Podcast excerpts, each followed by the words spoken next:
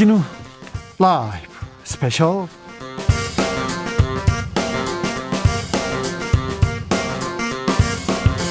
2021년 4월 3일 토요일 안녕하십니까 주진우입니다. 토요일 이 시간은 일주일 동안 주진우 라이브에서 가장 중요했던 부분, 가장 재미있었던 부분만 모으고 모아서 다시 듣는 시간입니다. 그리고 묻힌 뉴스 마구 파헤치는 그런 시간입니다. 토요일은 토요일의 남자 KBS 김기아 기자와 함께합니다. 안녕하십니까. 여러분이 바쁘셔서 주진우 라이브를 놓치셨을까봐 놓치면 안 돼. 놓치면 안 되는데 네. 놓치셨을까봐 네. 일주일 동안 가장 재밌고 중요한 소식만 쏙쏙 골라온 김기아 기자입니다. 김기아 기자 잘 오셨습니다. 이 네. 방송 영상으로 만나보실 수 있습니다. 그렇습니다. 영상으로 보실 분들은 지금 바로 유튜브에서 주진우 라이브 검색을 하신 다음에 어, 영상에 라이브 나오라고 찍혀 있을 거예요. 그거 누르시면은 함께 지금 영상으로도 만나보실 수가 있습니다. 김기아 기자는 그냥 오지 않습니다. 청취자분들을 위한 보따리 준비했습니다. 선물. 이 4월에는요, 이 여러분이 청취 후기를 보내주시면 그 세 분을 추첨해서 저희가 3만 원 상당의 빵, 그지 따뜻한 봄날에 4월엔 빵이죠. 우유랑 네. 빵 드시라고 3만 원 상당의 베이커리 교환권 보내드리겠습니다. 저는 콜라랑. 아 그렇습니다. 네.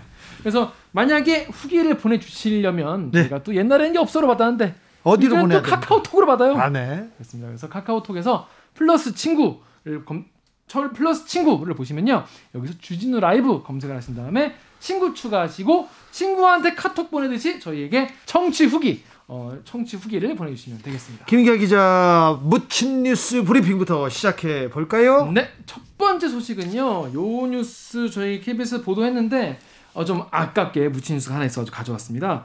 여러분 지금 신용카드 다시 다들 쓰시는 분들 아, 계실 거예요. 쓰죠. 몇 네. 장씩 쓰죠. 몇 장씩 쓰시는 분 계실 텐데 그 중에 하나카드 네. 어, 대표인 하나카드 그 중에 하나카드 이야기입니다. 응. 예. 그중 카드 중에 하나 예, 그 하나카드. 하나, 하나 예.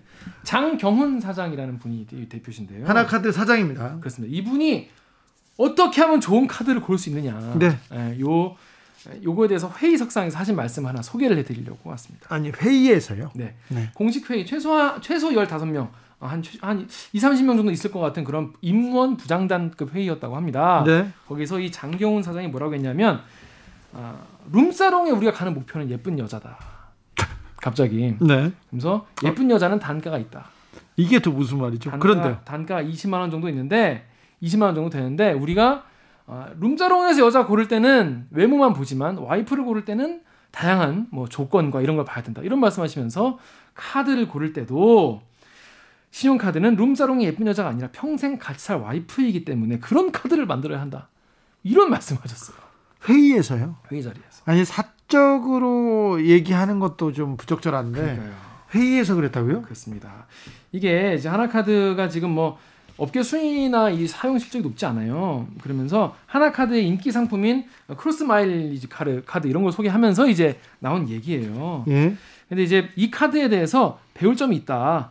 이 장점이 많기 때문에 사람들이 꾸준히 쓴다. 이런 얘기를 하면서 이제 꾸준히 같이 가야 할 그런 배우자를 만날 때는 룸사롱과는 다른 기준을 해야 된다. 이런 얘기를 한 거예요. 아, 정말 참 부끄럽네요. 입에 올리기 어려운 이야기인데 그런데요 하나카드 장경훈 사장 이 그 이 회의 말고 또 다른 또 다른 또 내용도 있다면서요? 여러분 뭐 자, 조금만 생각해 보면 아시겠지만 갑자기 평소에는 이제 좋은 말씀하시던 분이 갑자기 이런 말을 한다고 해서 누가 녹음을 하겠습니까? 네. 평소에 이제 욕설과 아, 그러니까 뭐 막, 막말을 많이 하셔가지고 원래 많은 분들이 녹음을 음. 평소에 많이 해주셨다고 해요. 예. 근데 이제 보면은 이제 저희가 녹취 파일을 대, 많이 받았거든요. 예. 근데 보면은 한 두 시간 정도 대화나 부서장 회의 같은 걸 하는데 거의 혼자 얘기합니다. 아 혼자 얘기도 아, 정말 90%가 사장 음성이에요. 예, 예. 그러면서 한명 한 명 이름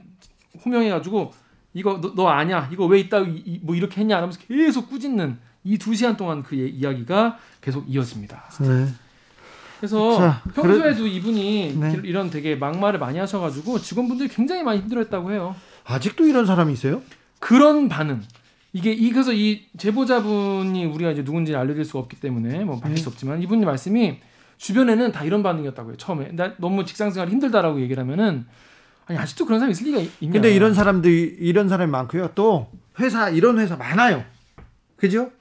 아무래도 우리나라는 좀 이렇게 약간 이렇게 위기 질서가 아직도 많이 거기다가 예. 그 그리고 회장 오너 패밀리면 패밀리의 경영자들 거의 이렇습니다. 재떨이를 던져 가지고 재떨이를 던져 가지고 여기 직원 머리 맞아 가지고 깨진 경우도 있고 어떤 회장은요. 어떤 회장은 이렇게 가끔 회사는 가끔 와요. 네. 잘안 오고 자기 사무실, 자기 어디 집무실이 있어요. 거기서 놀다가 가끔 사무실 왔는데 이렇게 와가지고 아직도 회사 다니나 이렇게 얘기하지 않습니까? 어. 그 사람 집에 가야 돼요. 어 그리고 지나가다 어 누구 왜 안 보여? 이렇게 얘기하잖아요. 그러면 그 사람은 퇴직했는데 불러옵니다. 그런 경우 많았는데 왕이네요. 아직도 이렇게 막- 막말을 하는 사람이 있습니다. 장경훈 사장 본인은 뭐라고 합니까? 그래서 저희가 KBS가 그래서 장경 사장한테 입장을 좀 밝혀 주, 주시라. 그리고 본인이 한 이야기에 대해서 또 해명을 저희가 또 드려야 되지 않겠습니까? 네. 반론의 기회를 드려야 되기 때문에 어, 그래서 KBS에 직접 오셨어요. 아, 왔어요? 예, 가지고 이 다급해서. 예, 그 취재 기자 이걸 다 들려드렸는데 다, 듣, 다 듣고 이제 그 발언을 한 사실은 다 인정을 했습니다. 왜냐하면 자기 목소리이기 때문에 네. 부정할 수 없는 거죠. 근데 이제 공식적으로 난 내놓은 입장은요. 전후 맥락은 모르지만 이런 단어의 언급이 있었던 점에 대해서 송구스럽게 생각한다.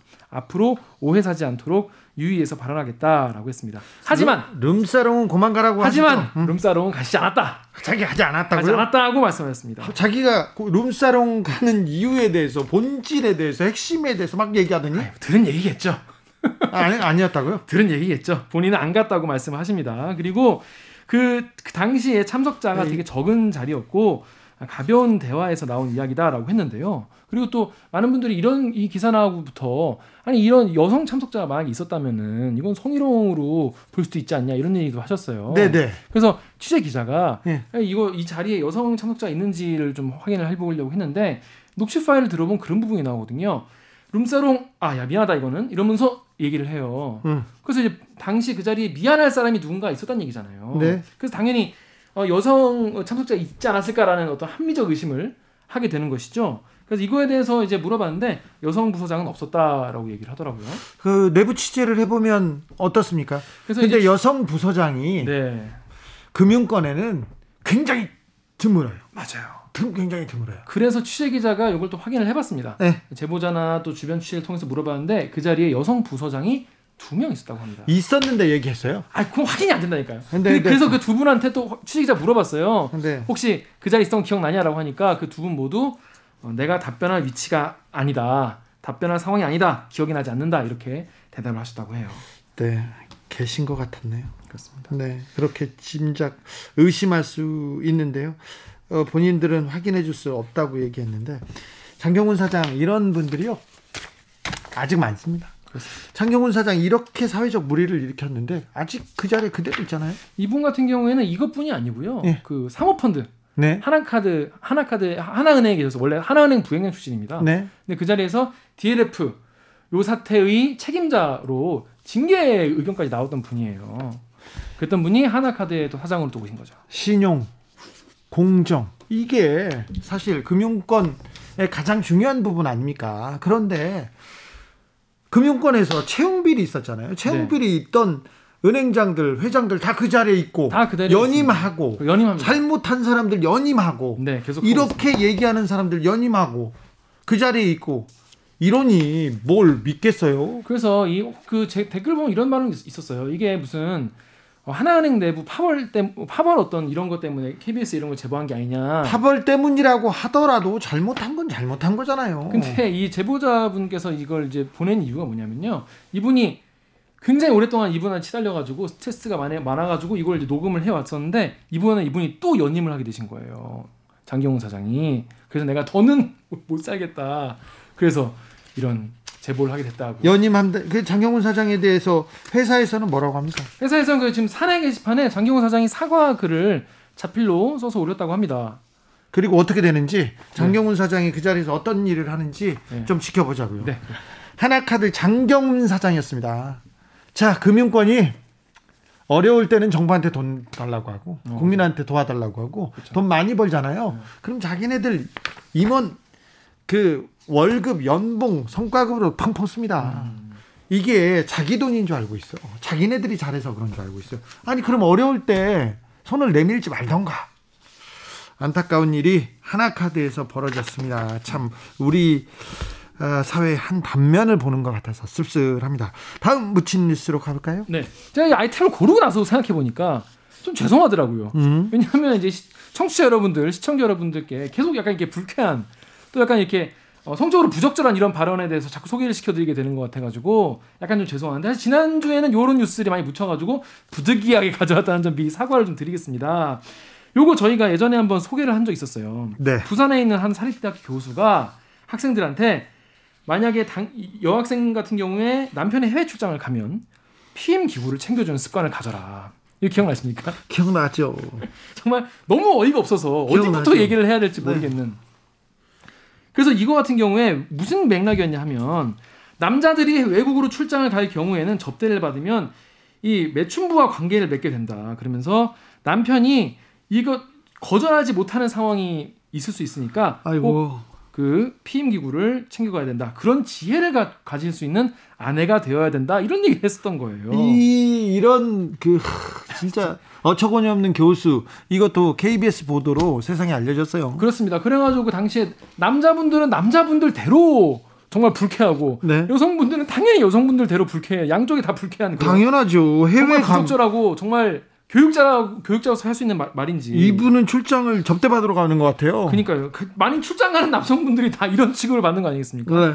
그래서 당시에 해당 교수가 아, 이거는 성병 예방 차원에서 그 얘기를 꺼냈다. 이한 학생이 좀 민감하게 받아들인 것 같다. 이런 식으로 또 축소와 얘기를 해서 더 사람들을 화나게 만들었다. 전 국민이 민감하게 받아들일 수밖에 없는 그런 발언을 하셨습니다. 교수님. 네, 그런데요. 자, 이제 학교 측에서는 이게 문제다 싶어가지고 징계 절차에 들어가겠다라고 밝혔거든요. 그런데요. 그래서 뭐 그 기사는 보통 여기까지 나오고 끝났죠. 까먹는 많아요. 끝나죠. 근데 5개월 지났거든요. 네. 아직 징계는 이루어지지 않고 있습니다. 학교에서 그리고 여전히 학생들에게 수업을 하고 있습니다. 학교에서 네. 더 황당한 것은요. 예. 수업 시간에 자기 수 자기가 그 말을 했던 거에 대해서 막 설명을 하고 변명을 하고 있다고 해요.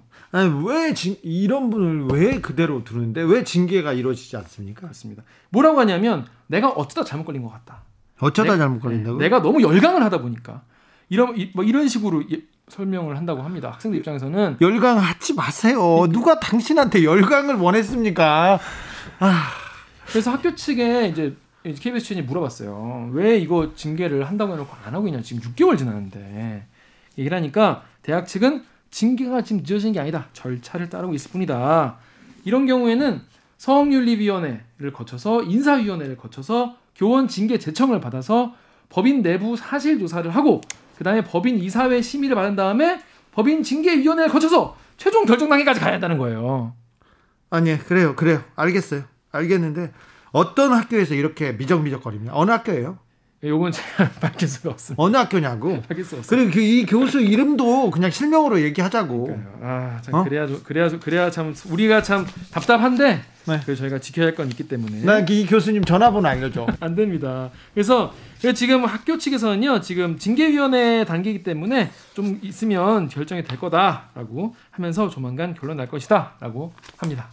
하나카드 그리고 이 학교 담당자 여러분 그리고 교수님 절대 끝내지 않겠습니다. 저희가 묻히면요 다시 파헤쳐가지고. 계속 부를 거니까 얼른 얼른 사회 모범을 보이라는 얘기까지는 하지 않겠어요. 그냥 사회의 어, 상식을 상식만, 네, 네. 따라가 주십시오. 상식만 지켜주셔도 되는데. 여러분께서는 지금 주진우 라이브 스페셜을 듣고 계십니다. 주진우 라이브 스페셜. 주진우 라이브 스페셜 김기화 기자 함께하고 있습니다. 본격적으로 주진우 라이브 스페셜 하이라이트 장면 다시 듣기 시작해 보겠습니다. 김기화 기자, 자 가실까요? 네. 첫 번째 장면은요. 지금 보궐선거 지금 저희 토요일이기 때문에 이제 막 뭐야 오늘 사전 투표 오늘 투표하고 지금 이 시간에 투표하시는 분들. 있어요. 지금 네. 투표하신 분 계실 텐데요. 지금 서울시장 후보 사이에 지금 이제 아무래도 이번에 부동산 이슈가 크다 보니까 부동산이 가장 큰 이슈죠. 네 그러다 보니까 분양 원가를 공개하자. 요거 누가 원조냐 이런 얘기부터 이 분양 원가에 대한 관심이 높아지고 있습니다. 네. 요거 이런 정책 관련해서 그래서 저희가 김헌동 경실련 부동산 건설 개혁 본부장님을 모시고 훅 인터뷰에서 이야기를 나눠봤습니다. 어, 서울시장 후보 TV 토론이었습니다. 그런데 그런데 갑자기 갑자기 오세훈 후보가 분양 원가 공개는 내가 원조다 얘기하니까 아니다 그 전에 있었다 그러면서 그래도 내가 원조다 오세훈 후보가 그러니까 박영선 후보가 뭐라고 하냐면 당신이 공개한 분양 원가 공개는 빠진 게 너무 많아서 음. 빠진 게 있어서 이거는 김원동 본부장도 부족하다더라 얘기를 하면서 김원동 본부장의 이름이 갑자기 증인으로 그럼 증인으로 소환되는 거예요. 증인으로 부를까요? 증인으로 부를까요? 하고 끝났는데 네. 비비 토론 끝났는데 주진우 라이브에서 증인으로 불러서 분양원가 공개에 대한 이야기 직접 물어봤습니다. 재판 해봤습니다. 결론만 저희가 짧게 말씀드리자면 김원동 본부장 말은 둘 다 맞다. 하지만 조금 차이가 있다. 예. 라는 얘기를 했는데 그거는 직접 방송에서 확인을 해보시고요. 네. 일단 김원동 본부장 기본 입장은 그냥 원가 공개가 얼마다 이렇게 하는 게 중요한 게 아니라 설계 얼마, 도급 얼마, 하도급 내역서 얼마, 땅가 얼마 이렇게 딱 다 나와야 이게 진정한 분양 원가 공개다는 얘기예요. 오세훈 후보는 설계 도급, 하도급 내역서 공개하지 않았다고 그 부분에 대해서는 얘기했습니다. 그렇습니다. 근데 또 주진우 기자가 또 날카로운 질문을 했는데 사실은 이게 우리가요 아이스크림을 먹을 때 이거 원가 얼마 이런 거 공개 안 하잖아요. 설탕 37원 이런 거안 합니다. 안 하잖아요. 네. 네. 커피 한 잔 먹어도 그거 안, 안 하는데 왜 거... 집에 대해서만 공개하라고 하냐 이거 불공평하다 이런 지적을 얘기를 하였어요. 아 얘기는 하는데요. 근데 땅은 어느 땅은 네. 천만 원짜리, 어느 땅은 네. 10만 원짜리인데 네. 어디를 개발해서 허가를 주지 않습니까? 네. 그럼 10만 원짜리가 천만 원짜리 돼요. 그렇죠. 그 권리를 그 권리를 돈으로 어떻게 환산해야 될 거냐? 집값 이 땅값 주인한테 땅을 가진 사람한테 얼마를 주고 음. 사회에는 얼마를 환원할 것이냐 거기에 대한 많은 논란이 있죠. 사실 뭐 토지 공공재 개념에 대해서는 사실 철학적으로 네. 사회적으로 큰 이제 이슈고 사실 우리가 이걸 또 앞으로 계속 고민을 해가면서 어, 이렇게 논의를 발전시켜 나가야 되는 부분이기 때문에 거기까지 가지 않더라도 지금 집값이 네. 원가에 비해 너무 비싼 것 같다. 이거에 대해서 모두 다 공감하는 바 아니겠습니까? 그렇죠. 네, 부동산 가격이 그 내용에 대해서 이야기 나눠본 겁니다. 알겠습니다. 부동산 가격이 너무 많이 올랐다. 네. 거기에 대한 불안감, 불만이 아주 가득 차 있지 않습니까? 그렇습니다. 이 부분이 이 선거의 가장 큰 핵심 주제인데 이 부분에 대해서 김원동 본부장과 얘기 나눴습니다. 그렇습니다. 아무래도 제일 많이 이거에 대해서 고민한 사람이기 때문에 저희가 모셔봤는데요. 더 자세한 이야기 궁금하신 분들 계시죠? 자, 수요일 훅 인터뷰 하이라이트 부분 함께 듣고 오시겠습니다. 큐. TV 토론 보셨어요? 김원동 본부장님 이름이 자꾸 소환되더라고요. 글쎄 제 방을 봤습니다. 네. 어땠습니까? 글쎄 제 이름이 그 서울시장 1, 2번 후보에 네. 어 거론할 정도로 네. 어, 우리가 시민운동을 게을리하지 않고 열심히 했구나. 네. 라는 것과 아울러서 네. 아, 이번 선거가 끝나면 자그마한 희망이라도 보인다. 그렇죠. 이런 생각을 했습니다. 적어도 분양원가 공개를 두 후보가 지금 계속 약속하고 있어서 이 공약은 실현될 가능성이 있습니다. 그런데 하나하나 좀 물어볼까요? 예. 오세훈 후보는 SH 분양원가 공개 15년 전에 본인이 서울시장 시절에 내놨던 정책이다 이렇게 얘기했습니다. 그랬더니 박영선 후보가 아니 그거는 어 2006년 어, 은평 뉴타운 고분양 관련 정책을 발표했고 오, 세훈 후보는 아니죠. 이거는 분양가 공개가 처음 된 거는 2004년 2월이라고 밝혔어요. 어, 누구 말이 맞습니까? 다 맞습니다. 두 말 둘 다 맞아요? 다 맞는데 어, 다 조금씩 차이점이 있습니다. 아니 저희 본부장님이 2004년 2월에 누가 처음 내놨습니까 분양? 그러니까 2004년 2월에 분양 원가 공개를 한 사람은 네. 이명박 서울시장이 맞습니다. 네. 근데 이명박 서울시장은 원가가 600만 원짜리를 1,200만 원에 분양하면서 네. 잔뜩 부풀린 분양 원가를 공개해서 아 부풀린 분양 원가를 예, 원가 공개를 하고도 박수를 못 받았습니다. 네, 그런데 자 저기 오세훈 오세훈 후보도 서울시장 시절, 에 분양원가 공개했습니까? 2007년 4월부터. 네. 그러니까 2006년 서울시장 후보 때 네. 경실련에 와서 네. 531 지방선거 때 경실련에 와서 자기가 당선되면 분양원가를 공개하겠다고 약속을 하고, 하고. 9월 달에 분양원가 공개를 하겠다고 선언을 하더니 네. 2007년 2월 분양 원가를 공개했습니다. 공개했습니다. 그런데 이 분양 원가 공개를 했는데 설계, 도급, 하도급 내역서가 빠져 있다면서요? 예. 이 박영선 후보가 설계, 도급, 하도급 내역서 등이 빠지면 분양 원가 공개에 실질적 의미가 없다.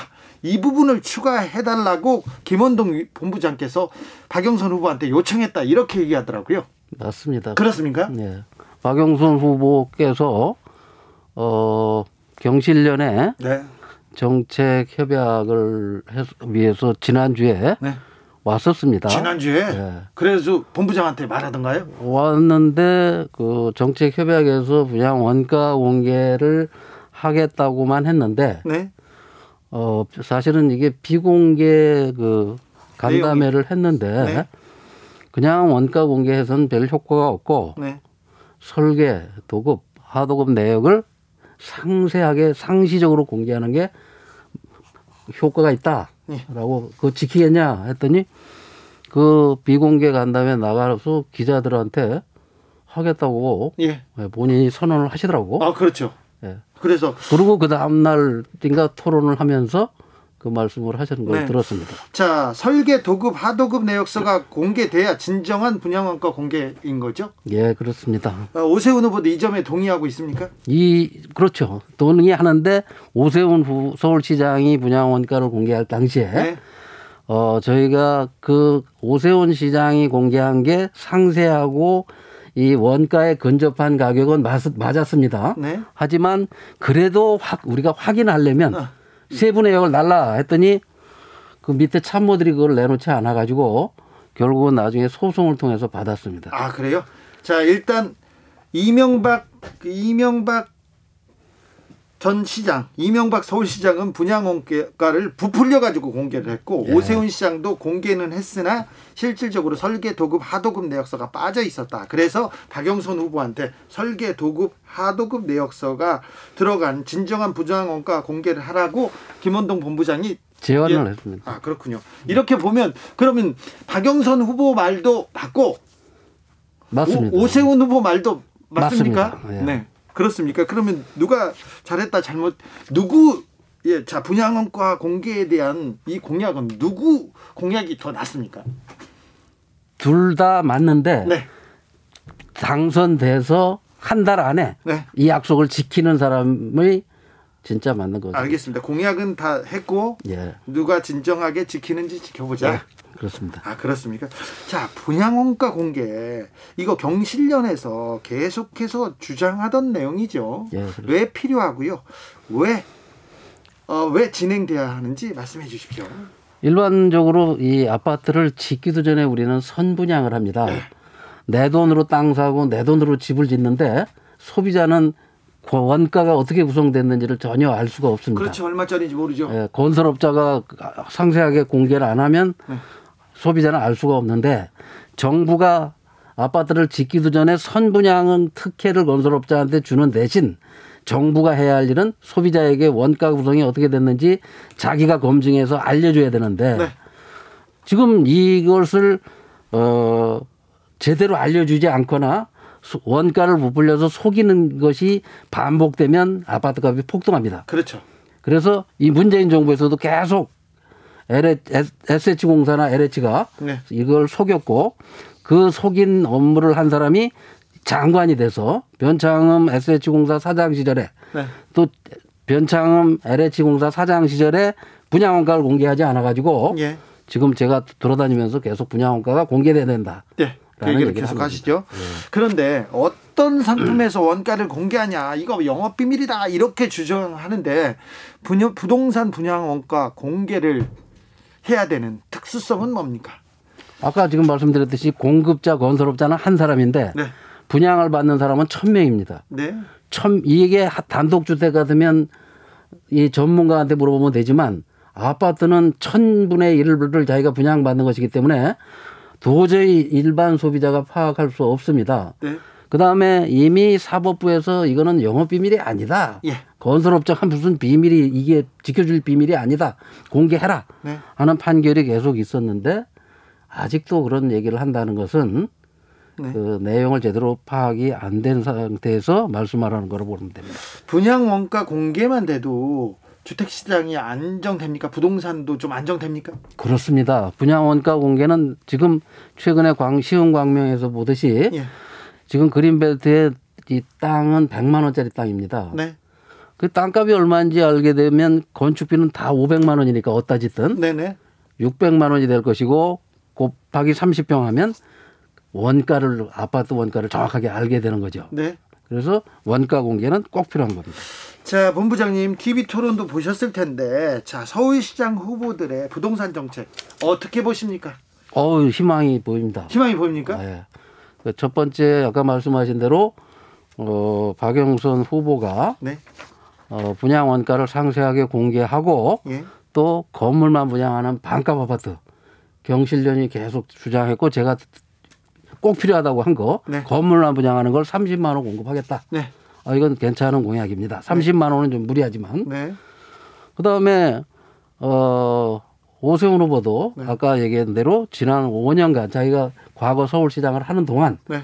어, 분양 원가를 공개했고 그로 인해서 분양 가격이 안정됐고 아파트 값이 상당히 안정됐었던 경험이 있기 때문에 괜찮습니다. 다만 지금 이 정부가 공공기관을 투입해서 이 재건축 재개발에다가 이 무능하고 부패한 LH를 투입시켜서 공공 주도의 네. 재개발 재건축을 하겠다고 하는 거 그거를 어 여야 후보가 네. 마감만 준다면 거기에 덩달아 가지만 않는다면 그리고 반값 아파트와 분양원가만 공개된다면 이 지금 이 정부가 추진하려고 하는 무리한 재개발 재건축은 자동으로 제어됩니다. 그럼 공공주도 공급이 아니라 민간주도 공급이 맞다는 말인가요? 둘 다 틀립니다. 그러면요? 아니 멀쩡한 강남의 압구정 현대 아파트를 예. 그런 아파트를 살고 싶어하는 사람이 굉장히 많은데 예. 그런 걸 다 부시고 예. 재건축을 하겠다는 건 공공이 하든 민간이 하든 나가야 되죠. 재개발 재건축 규제 안 하고 다 짓겠다고 하니까 좀 불안해하는 사람들 많아요. 오 이거 부동산 집가 오를 텐데 그렇게 걱정하지 않습니까? 그렇죠. 네. 그래서 거기 이 정부는 작년에 임대차 3법을 통과시켜서 거기 재개발 재건축 지역에 살고 있는 세입자들을 2년 플러스 2년 4년간은 내쫓지 않고 살 수 있도록 해주겠다고 해놓고 네. 아 그래놓고 지금 1년도 안 돼가지고 다 내쫓고 철거해서 재개발 재건축한다는 이런 정책을 내놨는데 거기에 여야 후보까지 가세를 해서 이거를 무리하게 추진한다면 시민단체가 가만히 있지 않을 겁니다. 네. 정부에서 자, LH 부동산 투기 보고 심각하게 깨닫고요. 공무원 부동산 투기 뿌리 뽑겠다고 하면서 공무원들 전체 자, 재산도 등록해라. 앞으로 투기하면 최고형, 법정 최고형으로 다스리겠다고 계속 어, 정책을 내놓고 있습니다. 어떻게 보십니까? 쇼를 하는다고 봅니다. 쇼요? 예. 자기들 이미 4급 이상 고위 공직자들이 네. 그 공, 등록된 재산도 예. 주소를 공개하지 않아서 우리가 아파트 어디 사는지를 찾으려면 힘듭니다. 네. 공개 등록을 하는 게 문제가 아니라 공개를 투명하게 하고 어디 네. 사는지 어떤 땅을 가지고 있는지 그 다음에 10억짜리 아파트를 가지고 있으면서 5억이라고 신고하고 있고 이런 것도 고치지 않는 정치권이 정치지가 네. 대상만 늘려서 뭐 구급 공무원들 말단 공무원들까지 등록만 해놓으면 뭐 합니까? 아무도 볼 수 없게 만들어 놓은 등록은 아무 의미가 없다. 아니 그런데 주소를 다 공개하면 본부장님 집 주소 이렇게 공개하면 이렇게 팬들이 찾아갈 수도 있고 그렇잖아요. 그러니까 그러게 공나면 공직을 하지 말아야죠. 아 그래요? 공직하지 말고 지금 이 정부가 임명한 다주택자가 절반인 장관들 나오셔서 예. 부동산 임대업을 하시든지 네. 시의원들 집을 100채씩 가진 사람들 네. 부동산 임대업 할 사람들이 공직까지 탐해 가지고 네. 공직에 앉아서 저는 그런 건 원치 않. 아, 이 좋은 정책이 아니라고 봅니다. 부동산 정부 부동산 정책에 대해서 꾸준히 비판해 오고 있습니다. 맨 앞에서 물론 박근혜 정부한테도 비판했고요. 예. 이명박 정부 때도 비판했어요. 예. 그래도 좀 방향은 좀 제대로 가고 있습니다. 그러니까 만약에 김원동이 국토부 장관이 된다면 어떤 점부터 바로 잡고 싶으십니까? 저는 국토부 장관 할 생각은 없지만 네, 없지만 어 당장 네. 제가 문재인 대통령이라면 뭘 시키느냐? 네. LH가 지난 10년 동안 아파트 분양한 거에 원가를 다 상세하게 공개해라. 공개하고. 예. 그 다음에 누가 얼마나 남겼는지 폭리를 취한 게 얼마인지를 네. 밝혀라. 네. 그 다음에 이 지금까지 이렇게 어렵게 확보한 3기 신도시든 2기 신도시 땅을 한 평도 이제 팔지 마라. 네. 팔려면 건물만 팔아라. 네. 그 다음에 지난 4년 동안 아파트 값이 14% 올랐다고 하는 이 정부가 78% 올랐는데 14% 올랐다고 하면서 공시가격은 올해만 19.9%를 올렸습니다. 이런 엉터리 통계를 만든 관료를 색출해서 당장 내쳐라. 적어도 19%는 올랐다고 봐야 되네요. 그럼. 19%올 한 해만 19%이 공시가격을 올렸다면 지난 4년 동안 아파트 공시 가격이 55% 올랐습니다. 네. 아 근데 아파트는 14%밖에 안 올랐다면서 왜 아파트 공시 가격은 55%를 올려놓고 올 한 해만 20%를 올려놓고 네. 세금 폭격을 맞는 것 같은 느낌을 국민들에게 그런 부담을 주는지 네. 그런 부담을 준 사람을 색출해내라. 네, 제가 궁금해서 여쭤보겠는데 이명박 정부 때도 분양원가 공개를 이렇게 했는데 이명박 시장이 예. 근데 두 배를 두 배를 부풀렸다고 말씀하셨어요. 예. 시장 때요? 두 배. 대통령에 대해서는 네. 정확하게 해서 네. 관료들이 자꾸 지시해도 마, 말을 안 들으니까 네. 자기가 현대건설에 있던 이지송 씨를 LH공사 사장으로 임명을 해가지고 네. 강남에도 3억짜리 아파트를 분양을 하기 시작했습니다. 네. 그래서 강남구 내곡동 최근에 오세훈 후보의 처가 땅 그린벨트 허물고요. 네. 그걸 보상해 준 값이 얼마인가 나도 궁금했는데 270만 원이라고 언론을 통해서 알았어요. 네. 그럼 땅 한 평에 300만 원에 사들여서 네. 거기다 500만 원짜리 건물을 지면 네. 원가가 800만 원인데 그걸 900만 원에 분양하는 게 맞습니다. 그래서 이명박 정부 때는 강남에도 30평 아파트가 3억에 분양이 됐는데 문재인 정부에서는 지금 경기도에도 과천에도 30평 아파트가 7억. 그 다음에 수색에도 7억. 위례 신도시에 8억.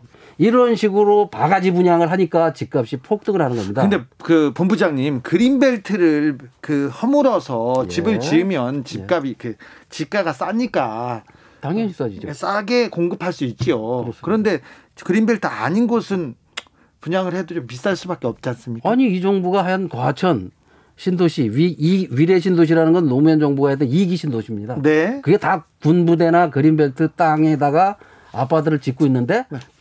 그렇다는 겁니다. 주진우 라이브 김헌동 경실련 부동산 건설 개혁본부장과 함께한 수요일 훅 인터뷰 하이라이트 부분 다시 듣고 오셨습니다. 김기아 기자 풀버전에 재미있는 부분이 막 숨겨 있어요. 그렇습니다. 그 자세한 이야기를 들으셔야 돼요. 왜냐하면 이야기 같은 경우에는 처음부터 끝까지 들어야 제대로 이해가 되기 때문에 주, 유튜브나 팟캐스트에서 주진우 라이브 검색을 하신 다음에요. 3월 31일 수요일 일부를 들으시면 되는데 인터뷰만 따로 뽑아놓은 것도 있습니다. 네. 그거 들으시면 되겠습니다. 아, 김원동 본부장하고 변창흠 장관하고 어, 막역했던 사이였고 같이 부동산 아, 개혁을 했던 사람. 근데 왜 그렇게 방송에서 그렇게 근데 부, 한 분은 장관이 되고 한 분은 지금 시민단체에 그대로 남아 있어서 그러는데 잘 아시는 부분이라 분이라는 거 다시 한번 말씀드리고 넘어가겠습니다. 아이, 방송을 실제로 보시면은 풀버전 보시면은 주진우 기자 왜 이런 말을 했는지 이해가 되실 겁니다. 정치 피로, 사건 사고로 인한 피로, 고달픈 일상에서 오는 피로. 오늘 시사하셨습니까? 경험해 보세요. 들은 날과 안 들은 날의 차이. 여러분의 피로를 날려줄 저녁 한 끼 시사 주진우 라이브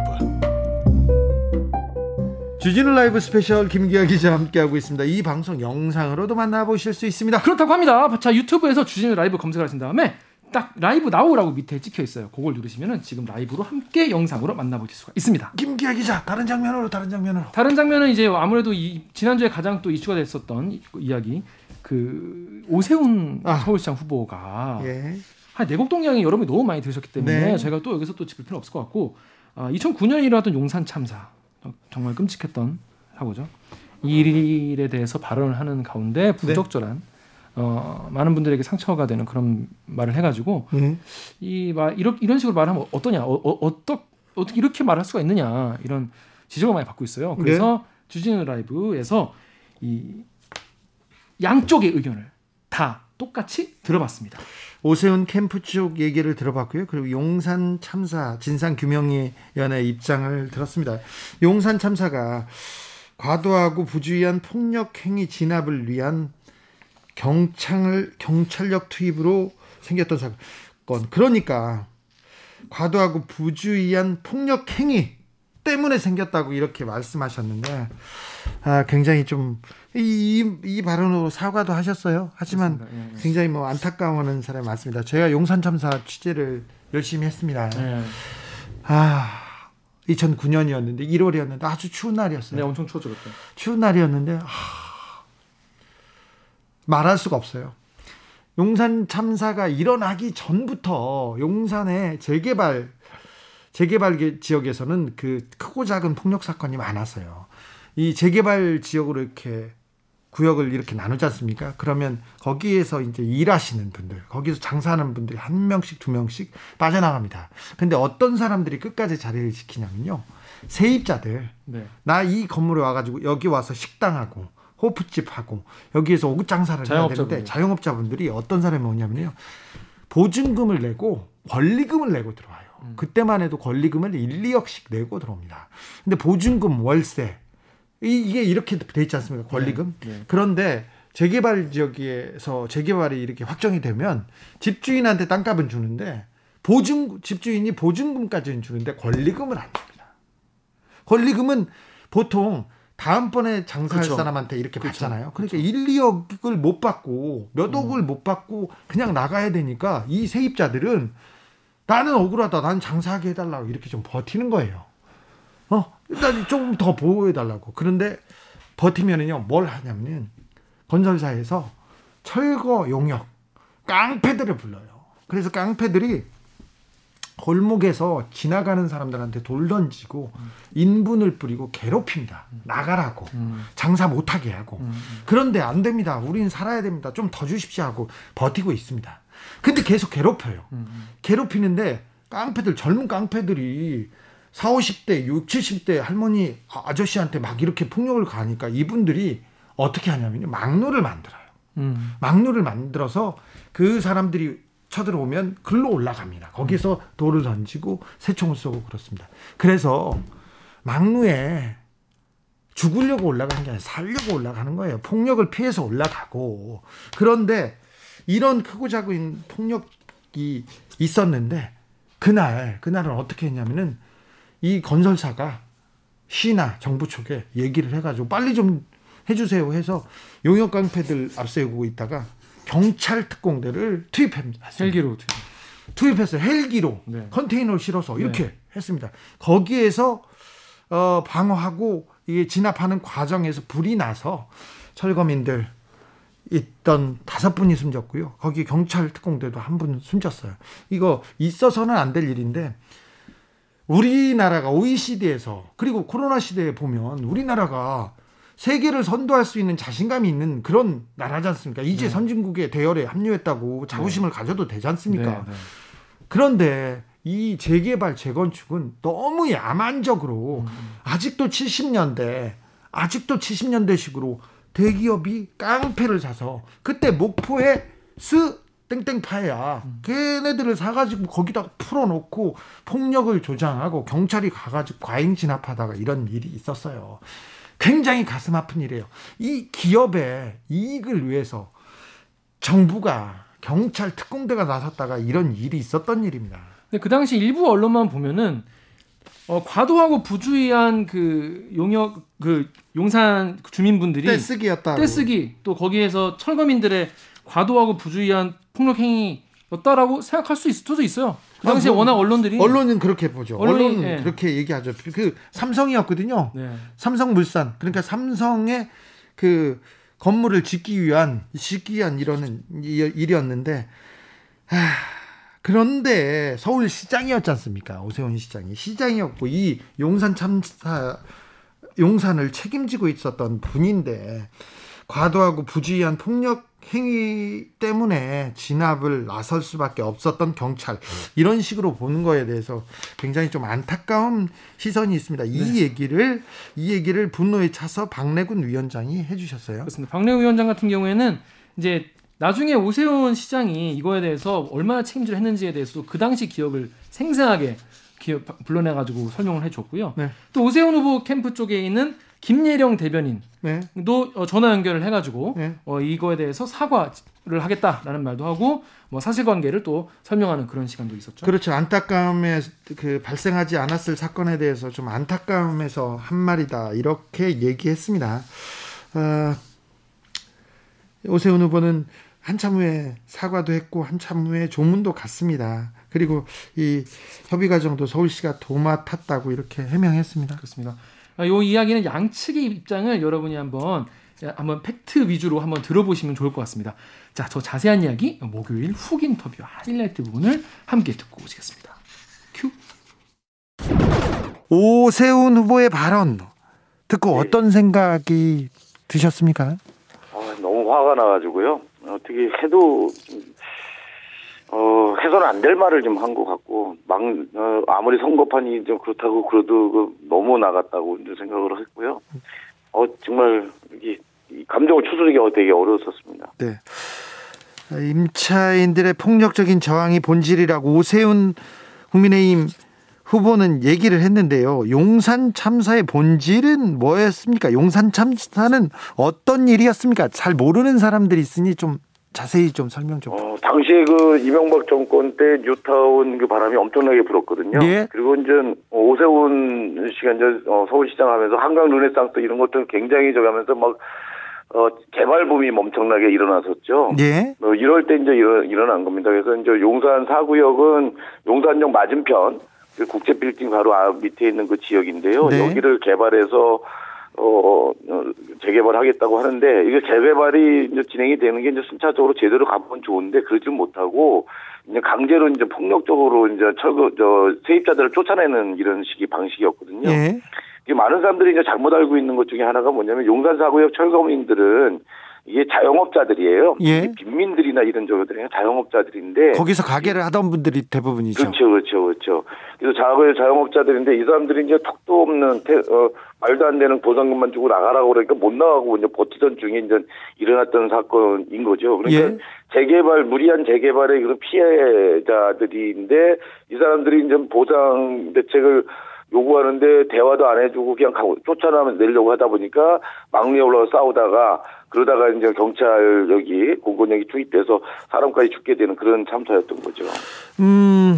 그분들이 막내에 올라갔는데 그 낮에는 그 폭력배들한테 계속 시달려서 막루로 쫓겨났다고 주장을 합니다. 그분들은 그래서 용역들이 있었죠. 예, 예. 용역 깡패들이 있고 야만적인 철거 행위가 있었는데요.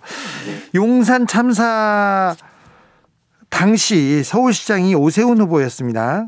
예, 그런데 예. 어, 용산 참사 그 이후에 계속 그 자리를 지키셨는데 위원장님께서 네. 오, 오세훈 서울시장의 대응과 후속 처리는 어떻게 평가하십니까? 예, 저희가 이제 대책위에서 이 문제를 좀 풀기 위해서 이제 각 방면을 노력을 하면서 서울시장과도 면담을 요청을 했었어요. 네. 이 문제 좀 빨리 풀자라고 네. 해서 그때 이제 어, 오세훈 시장이 이제 어 쪽에서 왔던 반응은 뭐냐면 그 사인간의 문제인데 시가 개입할 문제가 아니라고 해서 굉장히 무책임하고 일관되게 이제 어 그런 태도를 이제 취했었고요.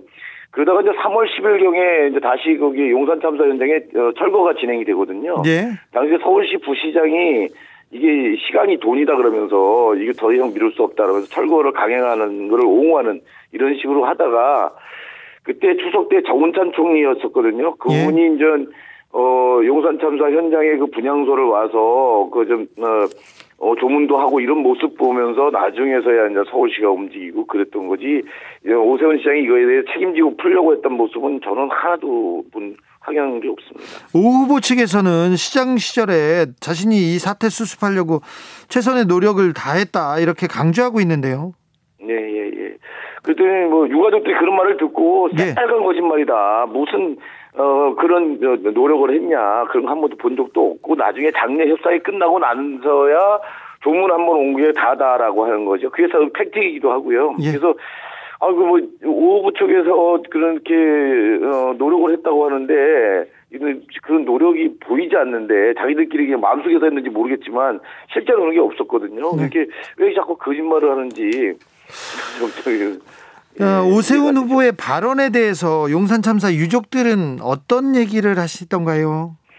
방금 전에도 말씀드렸듯이 그 얘기하면서 왜 이렇게 없는 말도 지원해가지고 새빨간 거짓말을 하냐고 너무 굉장히 분노하고 있고요. 그러니까 어, 어, 유가족들은 살려고 올라간 사람들을 이렇게 공권력을 동원해서 이렇게 사람을 죽일 수 있느냐. 어, 거기 좀뭐 막내 올라가는 게뭐 진짜 죽으려고 올라간 게 아니거든요. 네네. 그, 그, 공권력을 수입해서 그 어, 하루 만에 이렇게 농성을 어, 그저 강제 진압하면서 사람을 죽게 만드는데 거기에 책임질 생각을 안 하고 지금 와가지고 이제 이렇게 어 도다 어, 다시 또 어, 철거민들한테 책임을 묻는 식으로 돼버리니까 너무 화가 나서 이제 뭐 부들부들 떠시는 정도죠. 어. 오세훈 후보가 논란이 커지자 가슴 아프게 생각하고 책임감을 느끼고 죄송하게 생각한다는 사과를 하기도 했습니다. 예. 네. 아유, 근데 이게 사과하는 것도요, 이게 진정성 있는 사과로 들릴 수가 있나요? 그좀 저도 사과하는 거 그걸 좀 보고 그랬는데 이게 이제 정말 가슴 아픈 사람의 어떤 사과라고 한다면 그렇게 어, 나오지 않을 것 같고요. 이, 이 사과는 워낙 이제, 이제 후폭풍이 여론의 후폭풍이 이제 심하니까 그거 어떻게 좀 무마시켜 보려고 하는 이런 형식적인 거지 진정성 있게 들리지 않습니다. 이 하나 구 하나님께서 공권력에 따르지 않고 먼저 진압 예고도 하고 했는데 신호에 불을 먼저 붙인 원인 제공자들이다 하면서 피해자들 얘기를 예, 하셨습니다. 어, 그분이요. 이제 이렇게 막상 그쪽의 상 황도 잘 몰라서 그러시고요. 그리고 이제 검찰 수사 결과나 판결도 사실 그, 어, 화염병에 의한, 어, 화염병에 의해서 이렇게 이제 화재가 났거나 이렇게, 이렇다고 하는 게 증거가 없었거든요. 증거가 없이 이제 그렇게 간 건데, 뭐라 간 건데, 이게 이제 당시에 재판 과정에서도 검찰 수사 기록 초기에 수사 기록 3천 쪽 가까이를 갖다가 감추고 했었잖아요. 예, 예. 뭐 이런 아주 불공정한 수사와 그런 부당한 어떤 판결들 이런 것들이 있었다고 하는 것들에 대해서는 잘 어, 모르시고 이제 그렇게 말씀하시는 것 같습니다. 국가인권위에서 용산 참사를 공권력의 과잉 진압으로 인정하기도 했습니다. 자, 2009년에 벌어진 참사입니다. 네. 아, 용산 참사가 우리 사회, 사회에 남긴 과제는 뭐라고 보십니까? 예, 이게 성급하고 무리한 개발은 이런 어 부작용을 낳게 되고요. 네. 거기 이제 용산 사구역에 거기 개발해가지고 지금 이제 어 개발해서 들어선 게 용산 그 센트럴 파크 해링턴 스퀘어라고 그러거든요. 근데 거기가 매매가가 24억에서 62억이에요. 예. 전세가가 16에서 22억입니다. 이렇게 개발을 해서요. 거기에 원래 살던 사람들 거기 다시 돌아갈 수도 들어갈 수도 없고 서민들은 거기 들어갈 수도 없어요. 그래서 이 개발 이익을 위해서는 어, 무자비하게 그 서민들을 갖다가 강제로 폭력적으로 쫓아내고 진압하고 이러는 게 재개발인데 이거를 갖다가 너나 없이 좀 다시 뭐 그런 그 사람 죽이는 재개발을 또 하겠다고 하는 분위기라서 상당히 걱정이 됩니다. 이 용산 참사에서 우리 사회가 많이 얻고 배웠어야 될 텐데 지금 네. 재개발 재건축 어 공약이 계속 쏟아지고 있습니다. 오세훈 후보도 그렇고 박영선 네. 후보도 그렇고요. 어떻게 보시는지요? 아니 이게 용산 참사가 바로 그런 걸 얘기를 해준 거거든요.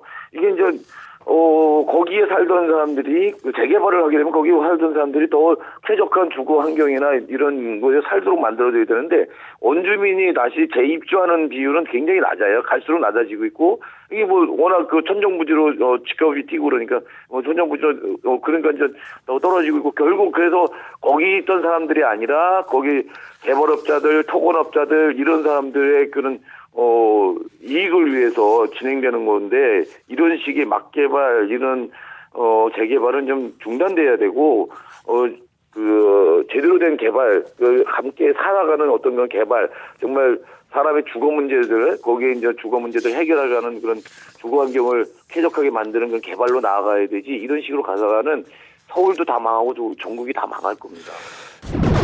오세훈 후보가 용산 참사를 과도하고 부주의한 폭력 행위 진압을 위한 경찰력 투입으로 생겼던 사건이라고 규정했습니다. 이게 논란이 되고 있는데 어떤 네. 맥락에서 이 말이 나온 건가요? 아, 네. 그 일단은 그 관훈 클럽 초청 토론에서 그 후보가 이제 발언을 하신 것으로 알고 있습니다. 뭐 일단은 그 어떤 어, 오 후보의 뭐 말씀 이런 뭐 경위를 막론을 하고 공권력이 투입되는 과정에서 좀더 어, 주의를 하고 신중했으면 이런 사고가 발생하지 않았을 것이다. 라는 그런 안타까운 상황에서의 오 후보의 발언이다라고 좀 어, 해석을 해주시면 될 것 같습니다. 예, 예. 그리고 일단은 어, 사죄를 드립니다. 아, 다만 그 일부 언론에 의해서 그런 사과 부분들이 좀 전문이 이렇게 좀 생략이 됐다고 해요. 그래서 앞부분만 좀 보도가 되고 있다라는 점을 좀 조심스럽게 말씀드리겠습니다. 용산 참사 당시 서울시장이었습니다. 오세훈 후보가. 근데 네. 용산 참사에 대한 공식적인 사과는 하지 않은 상태이지 않습니까? 네. 어, 그런데 이제 그 제가 알고 있기로는 이 용산 참사에 대해서 오 후보께서 사과 안 하신 게 아니고요. 예? 사과를 하셨고 또 조문도 어, 가신 걸로 알고 있습니다. 조문 가셨죠? 네네. 그리고 이후에 그 협의 과정에 있어서도 서울시에서 맡아서 했다는 것을 좀 다시 한번 강조를 드립니다. 또 그 당시에 그 돌아가신 분들이 계시잖아요. 네. 또그 유족분들이 아직까지 얼마나 그 마음이 괴로우시고 그 상처가 잊혀지지 않으실지를 저희가 너무나 잘 알고 있기 때문에 매우 가슴 아프게 생각을 하고요. 정말 깊이 다시 한번 사죄드린다는 말씀 오 후보께서 재차 강조를 하셨고 저희 캠프 또 어, 제가 대변인으로서도 어, 굉장히 죄송스럽게 생각을 합니다. 주진우 라이브 방배군 용산 참사 진상규명위원회 집행위원장 그리고 오세훈 국민의힘 시장 서울시장 후보 캠프의 김예령 대변인과 함께한 목요일 훅 인터뷰 하이라이트 부분 이어서 듣고 오셨습니다. 네. 김기아 기자, 네. 이 방송 풀 번전을 보면요. 기억 앞에 겸손해야 된다는 오세훈 시장 후보의 발언이 왜 나왔는지 김혜령 대변인이 분석하고 있습니다. 그렇습니다. 우리가 뭐 얘기하려면 옛날에 뭐 했는지에 대해서 정확히 좀 알고 얘기를 해야 네. 어, 정확한 얘기를 할 수 있다 이런 교훈이 있는데. 네, 아무튼 김예령 대변인 오세훈 후보가 너무 겸손해서 그런 발언이 나왔다. 겸손해서 네. 그런 얘기를 했다고 합니다. 네. 자, full 버전도 재밌습니다. full 버전은 주진우 라이브를 아, 팟캐스트나 유튜브에서 검색하신 다음에 4월 1일 목요일 2부를 들으시면 되겠습니다. 인터뷰만 또 모아놨으니까 그거 보셔도 됩니다. 김기화 기자 오늘 아, 벚꽃 피는 오늘도 네. 주진우 라이브 스페셜을 지켜주셔서 감사합니다. 고맙습니다. 김기화 기자는 그냥 가지 않아요. 그냥 가지 않습니다. 청취자 여러분들 위한 선물 준비했습니다. 카카오톡 플러스 친구에서 주진우 라이브 검색하신 다음에 친구 추가하시고 일주일 동안 내가 주진우 라이브에서 이런 게 재밌었다 이런 건 별로였다 이런 거는 내 의견 이렇다라고 청취 후기를 보내주십시오 저희가 세 분을 뽑아가지고 3만 원 상당의 빵! 빵! 빵 교환권 보내드리겠습니다 4월에 빵! 빵! 좋습니다 네. 김기화 기자 오늘도 감사했습니다 고맙습니다 주진우 라이브 스페셜 여기서 마치겠습니다 저는 다음 주 월요일 오후 5시 5분에 돌아옵니다 지금까지 주진우였습니다